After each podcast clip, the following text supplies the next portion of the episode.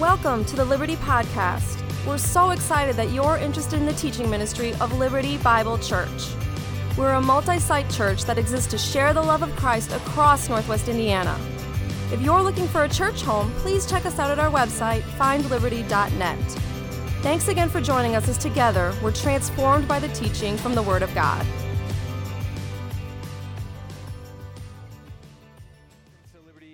Church. My name is Tim. I serve as one of the pastors here. If you have a Bible, you can turn it to First John four. That's where we'll be for our time this morning. But before I uh, jump into the sermon, let me pray for us. Father, thank you that you have loved us through the person of your Son, Jesus, in the finished work for us on the cross, uh, for sending your Spirit into um into our hearts and lives, that we might live lives that reflect and honor him. Um, and so now we want to, to experience that love in a real way, and so I pray you would help us to that end, Father, in Jesus' name, amen. Well, in nineteen sixty-seven, the Beatles sang, and all who were alive at the time still sang with them, "All you need is love." I'm not going to sing it, I promise, but uh, there's nothing you can do that can't be done. Nothing you can sing that can't be sung. Nothing you can say, but you can learn how to play the game. It's easy. Nothing you can make that can't be made. Nothing, uh, no one you can save that can't be saved. Nothing you can do, but you can learn how to be you in time.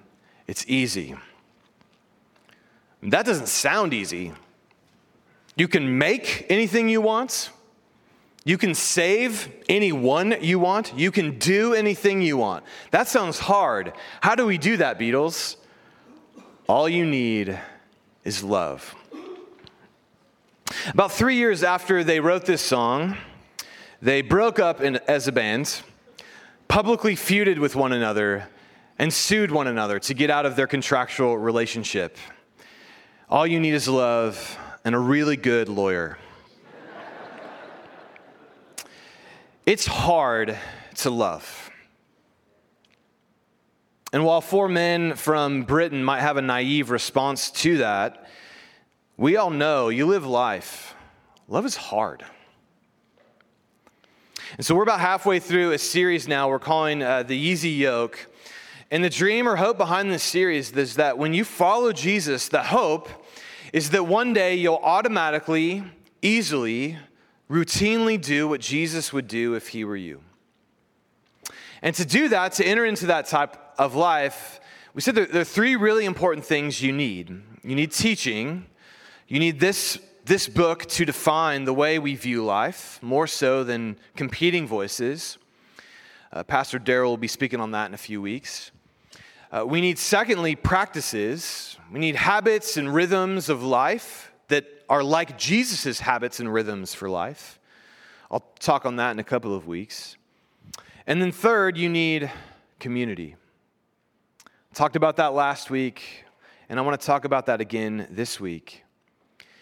If you want to be, become a person who loves automatically and easily and routinely the way that Jesus loved, you need a people surrounding you, helping you become that kind of person. And the more I've read Jesus in the Gospels, the more I think his love is what makes him such a compelling person. That people flocked to Jesus. I think some of that was his teaching. I think most of that was he loved people in a way that they had never been loved before. He restored their humanness. He treated every person he encountered like the human being that they were. And while he had the power to heal them and truly make them into the human being they were intended to be, his love is compelling. And I want to love like he loved. So how do we do that? And how, do, how does a community make us into that kind of person? So this morning we're going to talk about love, and I want to start with the question, well, what does it even look like? How do we love well? Short answer, it's not easy. It's very difficult. And one of the most helpful books I've read on, on just how to love, what does it look like on the ground, is a book called Bold Love by Old Testament theologian Shrimpher Longman and a Christian counselor named Dan Allender. And they basically say love, when it comes to other people, the, the hard side of love requires three things. Right, there's the easy side of love, which is people who love whatever you love, and that's easy, right? You have matching heart pillows with your initials on it, and you joke about the same things, and it's a life is good with them. I'm not talking about them. I'm talking about people that are real people, that are hard to love. And Allender and Longman say, you need, a, you need three things to love people. The first thing is that love hungers for restoration. And this is how God's love is, is framed for us by the Apostle John, verses nine and ten of chapter four of First John. In this, the love of God was made manifest among us, that God sent his only Son into the world so that we might live through him. In this is love, not that we have loved God, but that he loved us and sent his Son to be the propitiation for our sins. So John says, this is love. God loved people who didn't love him. That's a love that hungers for restoration. God looks out at humanity and says, you are not lovers of me. You do not respond to me the way I want you to. And God's response to us in that moment was not to abandon us, but was actually to send us the most precious gift imaginable, his own Son. So God loves those who do not love him. Love hungers for restoration. And when you become a Christian, really your, your foundational experience of life now is two things. One, you've experienced God's hunger for restoration for you. You know you didn't love God, and yet he gave you his Son. And so your whole of life is now defined by the reality that God loved you when you didn't love him, and yet pursued restoration with you anyway. Which then should mean, secondly, you and I become the same sorts of people who look out at the, the landscape of our lives, of people that we are distant from, or people who have wounded us, or we've wounded them, and we, we long to be restored to them. Because the Father was restored to us. He sought our restoration. We now become people seeking restoration with the world around us. But that's not always what happens, is it? Someone harms us. Someone does something we don't like. And our emotional, immediate response is not hungering for restoration. It's a few other things. It's gossip. They've harmed me. Now how can I destroy their reputation to other people? Sometimes, too, we just we just don't say anything. We stuff it down deep, thinking I'll never think about this again, which we do think about it again, or if we don't think about it, it's still governing our automatic responses to other people. We've just tucked away a, a problem without seeking restoration. Or three, what I've experienced repeatedly again and again over the last especially few years, but throughout the entirety of my ministry as a pastor, is people just leave the church without any hunger for restoration, any desire to work through difficult questions, any doubt, desire to understand the other person. We just leave. It's not how God loves us. I mean, John defines love this way. This is love. Not that we have loved God, but that he loved us and sent his Son. So love hungers for restoration first. So the people in your life that are difficult to love, that's where it starts, is hungering for re- restoration. But secondly, love revokes revenge. Now, I just tried this out in Sacred Ground. It didn't work super great, so I probably should not try this now, but I'm I'm a fool, so I'm going to try it. Uh, if you can, finish this phrase. Revenge is a dish best served. There's far more honest people in this room than there was. People are like, I don't know what that means. Is what's what's revenge? I've never heard of this. Um, uh, a few years ago, uh, Quentin Tarantino released uh, two movies back to back: Kill Bill Volume One and Kill Bill Volume Two. Because just one movie about revenge was not sufficient. He had to release released two uh, movies instead. But imagine instead the movie was called "I Forgive Bill." Instead of Uma wielding a sword, She's at a table with her hands open and a meal prepared. I forgive Bill. How many of Americans would have flocked to that movie? There's a reason why there's a sword and somebody's going to get killed. And we're like, yes, I'd like to watch that. Because we love revenge, but love revokes revenge. I take that slide off. We got to get the sword off the... Can't have a sword while you're talking about love. Uh, so John says, not just that God sent Jesus into the world, but to be a propitiation for our sins. So what does that mean? What's a propitiation? Um, so imagine you throw a, the best party you can possibly throw. And actually, my uncle kind of did this a couple weeks ago. End of, end of year party. And you, like, no expenses spared. Best food you could ex- afford. Best musical act you could afford. You invite all of your closest friends, and it's just, it's an amazing experience. Everyone's having a, a blast, and you invited me. And I come in, and I've just been spending the last few weeks meditating that the baseball season is ending, and for some reason, the Chicago Cubs, despite having an enormous amount of financial resource, decided to not be competitive this year and pay players fair salaries, my own stuff. And so I'm a little, I'm a little hot already coming in, and then somebody decides to, to make the mistake of cracking a bald joke at my expense. And now I've just lost it. And I'm turning over the tables, and I go to the band, and I break a guitar on the stage, and I just start yelling random things because I'm I'm angry, and people at your party are like, who is this guy? And they all kind of slowly just start to leave while I'm just losing my mind about baldness and the Chicago Cubs. Everyone leaves. Now, you have a choice at this moment because I've just ruined your party. I've just cost you an enormous amount of money, of public shame. You have one of two choices. Either you can make me pay you back for all, all that I've taken from you, or you can absorb the cost yourself. So when, when God says Jesus is a propitiation, what he's saying is, you know, I made a pretty good world. Had amazing things in it, oceans and mountains and streams and peaches and apples, whatever your fruit is. And you just wrecked it. You made it about yourself. You went around harming people, saying whatever came to mind, just doing whatever you wanted to do. And now there is a wake of damage behind you in the way you've lived your life. And God had two basic choices to humanity when we did that. Choice one is make us pay him back for all of it. Choice two is he could absorb the cost himself, and that's what happened on the cross, is Jesus absorbs that cost into himself, because there's no forgiveness without cost, someone paying it, so that God could look at you and I and now say, if, if you come to me in the name of Jesus, I have no heart of revenge towards you. There's no, I'm revoking it. Jesus has absorbed that cost. So that is God's position towards us. That we've ruined God's perfect world with our bitterness, our selfishness, our injustices, our violence.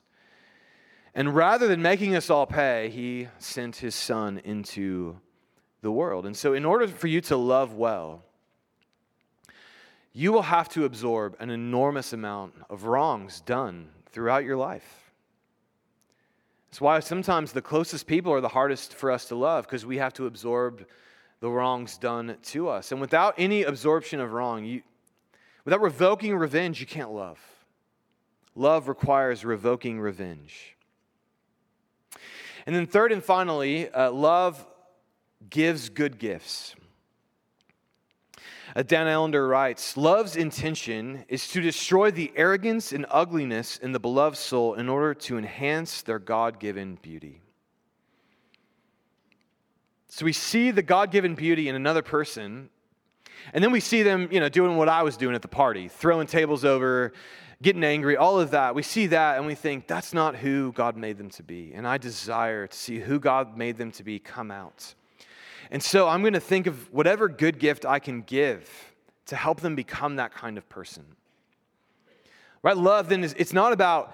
I'm going to tell you what I think. Love is not, uh, I'm going to get some things off my chest. Love is, what is the gift you need to abandon the, the way you're living that is not good, to embrace the God-given beauty made in the image of God that you are? How, how does, how do I, what can I give you to make that happen? So Allender writes, Um, I'm advocating a view of love that is consistent with doing ultimate good for the other. There are times when a hard, painful rebuke is good. There are other times when it would cut, crush a broken reed.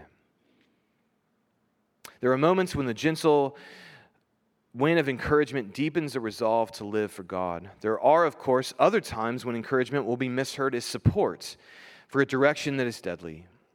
Therefore, confrontation may be the kindest word possible.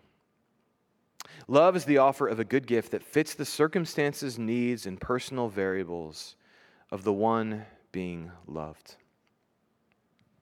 So again, loving someone else requires looking at them and saying, what do they need to embrace the way of Jesus and to feel God's deep love over their life? Sometimes it's it's a it's a painful word. Other times it's not. But the point is, my heart is I'm becoming an expert in what they need, not an expert in what I would like to say, not an expert in getting some things off my chest, having my way. No, love is I'm going to give what that soul needs so their God-given beauty can be enhanced. So that's how you love well. You give good gifts, you revoke your revenge, and you hunger for restoration. That feels impossible for all of us, right? That how many of us, like that's our automatic response to life, to anyone who harms us? It's like no one. So then, how would being a part of a community like this, if we embrace the way of Jesus, how would that change us? Um, and I want to say two things to that. How being a part of a Christian community should change change us into being a person of love. First is that forgiving others when they wound us changes us. When we forgive others, it is a powerful act. But I do want to pause because it's important. I think Christians sometimes miss the distinction between forgiveness and reconciliation. See, love does hunger for restoration, but restoration requires repentance on the part of the one that you're seeking restoration with. And so I think of a conversation I had a few years ago with uh, a, a leader in a church, and they had, had lied and wounded someone in my own uh, congregation. And so I, I just conf- I had a, we had a confronting conversation. And in hindsight, I did not approach that the way that I should. My heart was not giving good gifts in, t- in totality, um, but it was still, hey, you've you've lied, you've wounded someone else. And I remember the moment in the conversation just saying to him, you're hurting people. And his immediate response was, I don't care. So what do you do with that guy? Right? You don't you don't say, hey, come in, like I want to start an accountability group and I'd love for you to be a part of it with me. And and also there's some like young Christians, I think you should disciple them and like really pour your heart into their life. No, like that person has to be treated differently than someone who, when I come to them and say, hey, I think you've wounded me or you've wounded this person, and they say, oh no, forgive me, how can I seek restoration? The person who doesn't care has to be treated differently than everyone else. And so this is how Dan Allender unpacks that. Reconciliation is not to be extended to someone who has not repented. Forgiveness involves a heart that cancels the debt, but does not lend money until repentance occurs. A forgiving heart opens the door to any who knock, but entry into the home, that is the heart, does not occur until the muddy shoes and dirty coat have been taken off. The offender must repent if true intimacy and reconciliation are ever to take place. That means that cheap forgiveness, peace at any cost that sacrifices honesty, integrity, and passion, is not true forgiveness. All right, so forgiveness is, you do not have to pay the debt that is owed. I'm releasing you from that. And my heart towards you now is I've revoked revenge, and I want to only give you what is good that will enhance the beauty of God in you.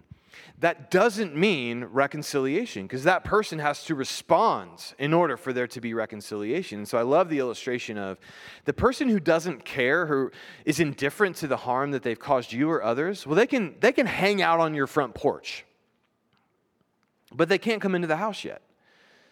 Right? The muddy shoes have to come off. The dirty coat has to be removed until they show a sign that, that they they are they are trustworthy with your soul. There has to be a boundary. There has to be a difference. So when I say forgive, I'm not saying be everyone's best friend. It's just not possible in this life. There are people who are not responsive when their sin harms other people, and those people have to be treated differently, still with love and forgiveness, yes, but with wisdom and discernment also. Forgiveness is, I release the debt that you owe to me. I revoke revenge. I'll give you good gifts. But there's a boundary now, the front porch. And yet, I want to say, even, even when that's true, there's still a power in coming to a place where you desire to give good gifts to someone who has harmed you. Or there is incredible power in forgiving someone and entering into the reconciliation process when they've harmed you. And yet again, so often, that just doesn't happen in the church. We never talk about it, we never lay it out, and we never share with one another that space where forgiveness could be possible. So that's, that's first. But second, being forgiven when we wound others changes us. You will harm other people and wound them because we're sinners. So when someone else comes to you and says, you know, I've experienced you in a way that, that really was hurtful to me, as Christians, our first response should not be surprise or shock.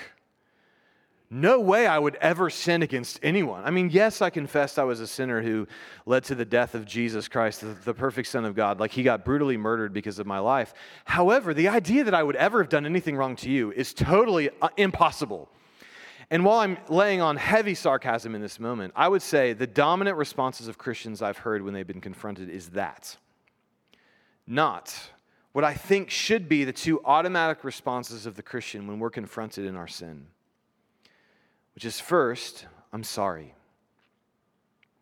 I mean, how many of us, someone sits us down and they name something with us, and we know instantly it's it's true. But instead of just saying that and feeling the freedom to say that in that moment, we we defend ourselves. We create excuses. Well, these three things happened, and then I acted that way. Or we we start going into their stuff. Well, actually, do you know what you did to me? Which is all, that's fair, but irrelevant currently.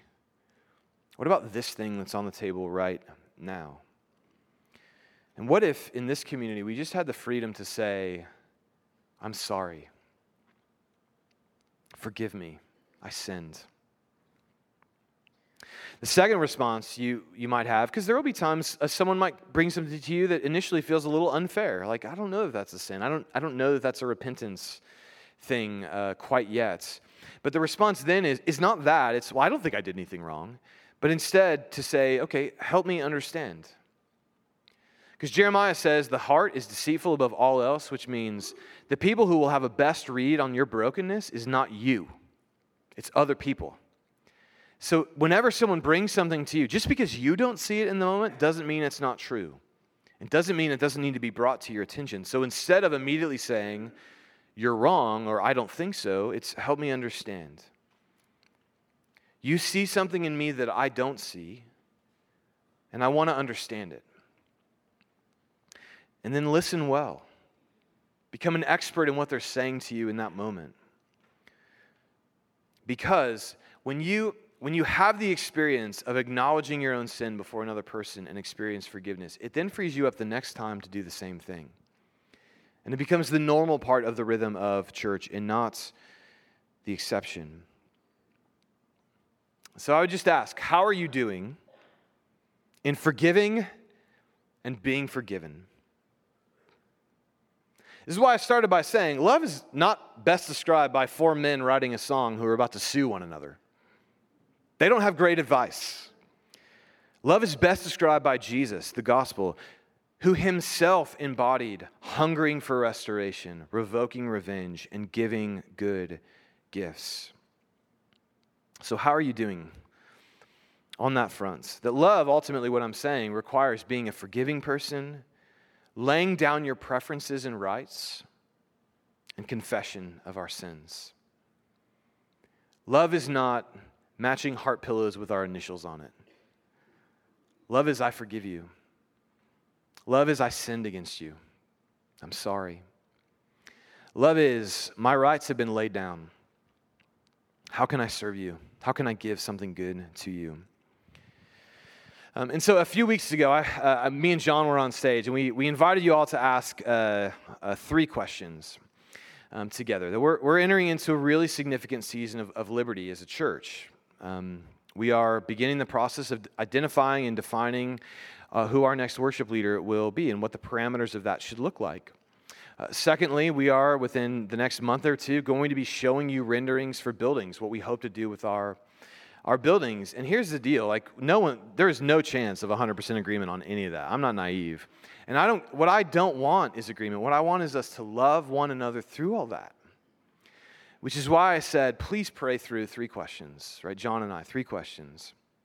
And I hope you've been doing that. If you haven't, that's okay. I hope you'll start today. Um, but the three questions were, what can I give?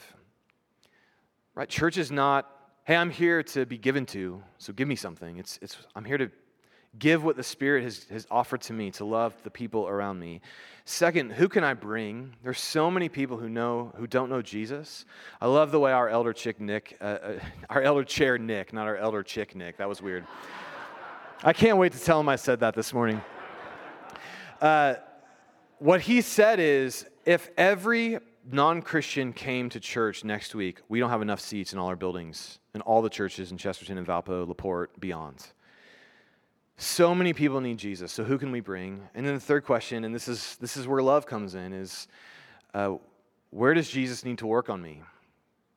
Where does my agenda trump his, triumph over his? And as I said, what's What's key moving forward is not having great answers to those questions, but just loving people, one another, through all of that. And I just want to invite a, a, one more possible response. I just want you to know, in my own my own understanding of what pastoral ministry is, there there is never a question that's off limits. Uh, I'm trying to increase the skill of the answer, I don't know, because there's a lot of things I don't know. So that might be the answer. The answer might be, I can't quite go into that yet, um, or I'll I'll tell you if I know. But I, I just want you to know, as we move into a lot of questions and a lot of decisions that we're trying to enter into well with the elders and the staff, with John and I, just want you to know there's never a question you can't ask that won't be honored in your own humanness, in your own questions and wrestling. Every question matters, so please don't hesitate to ask them. Because that's what loving well is, right? I have a question, so I'm going to bring it to the person who can answer it. And then the person who receives the question says, I'm going to give you the best response I can out of love towards you. Because as Jesus said, the way you and I will be, the way his mission will be known as true is not with great worship services. It's not with great preaching. It's not with great uh, discipleship programs.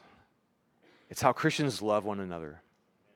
When the gospel gets embodied in the interpersonal relationships between fellow believers, it's such a compelling difference to the world that the world will see that and say, Jesus is who he said he was. Because it's it, it is hard to look at another person and say, when when you they're saying, you've hurt, you've hurt me, you've wounded me, it's hard to say, I'm sorry. It's hard to forgive another person when you've when they've wounded you. All of that's really hard. And so the question becomes, how do you get the power to do that? And so I want to end by saying, before you ever try and go love anybody, first, let Jesus love you. And I mean that whether you've been a Christian your whole life or you've never been a Christian yet. Before you try to go love anybody, love let, let Jesus love you first, because it's really hard to say, I'm sorry, if you don't know the other person won't abandon you once you've acknowledged your fault. It's really hard to forgive another person, to say, I will not hold the debt against you, without thinking, well, they just keep harming me again and again. And again, it's hard to lay down your rights, to give up your preferences for other people, because if you give up your rights, who will look out for you? Who will make sure you have what you need in the end? And how, I mean, just think through Jesus' responses to all of those. Right? Before you ever try and go love anyone, first hear Jesus saying from the cross, Father, forgive them. They do not know what they're doing. Before he even's dead, he's forgiving us. You can say, I'm sorry to him. You can confess your sins before him. His response each time will be, you're forgiven. Watch him lay down his rights for you. The Son of God, giving up the riches of heaven to be killed ruthlessly on a, in a public way on a cross, to absorb all of the wrongs we have done to him, laying down his rights so he can speak authoritatively, I forgive you for everything that you have done. Then watch you invite him back to his table to say to us, I know you don't really believe that I love you yet. You're still afraid to say, I'm sorry, I confess, I'm a sinner. So here's my body broken for you. Here's my blood poured out for you. And for the rest of your days, I want you back at my table again and again and again to hear those things. So someday you'll actually believe, I love you. And you don't you don't need to fear saying I'm sorry ever again. His table is defined by forgiveness. The Son of God who laid down his life for us. And a table surrounded by people whose fundamental confession every time we come to the, the table is, I failed God, but he has paid the cost to love me, which makes me his beloved child, welcome at his table. Feels like we should do that. Practice that together. Um, so we have communion down front, four tables up front. There's one um, up in the back, where if you are a Christian, if you're in the way of Jesus, the only way you come down is if you acknowledge first you have failed God. You're not the person that you're supposed to be or should have been. But that secondly, you're confessing Jesus has absorbed that cost, and I am welcome at his table through his body broken, his blood shed for, for me. If you're not yet a Christian, that's our confession, and we'd love to talk to you about how to make it yours. I'll be in the hallway after um, service. But what I want to do, I'm going to pray for us. And then if you're a Christian, if your faith is in Jesus, come to the table, gather with fellow sinners, five to seven uh, in a group, take the bread, dip it into the juice, and wait to eat it together um, at the instruction of those serving you as we come to his table. Let me pray. Uh, Father, in the next few minutes, many of us in this room will eat at your table. May we not take that for granted. What, what a gospel. That Jesus dies for us, forgives us, and then with open arms has us at his table. God, may we experience that love you have for us as real now, I pray in Jesus' name. Amen. Thanks for being with us today. If you'd like more information on our church or a place to connect, you can check us out on the web at find liberty dot net.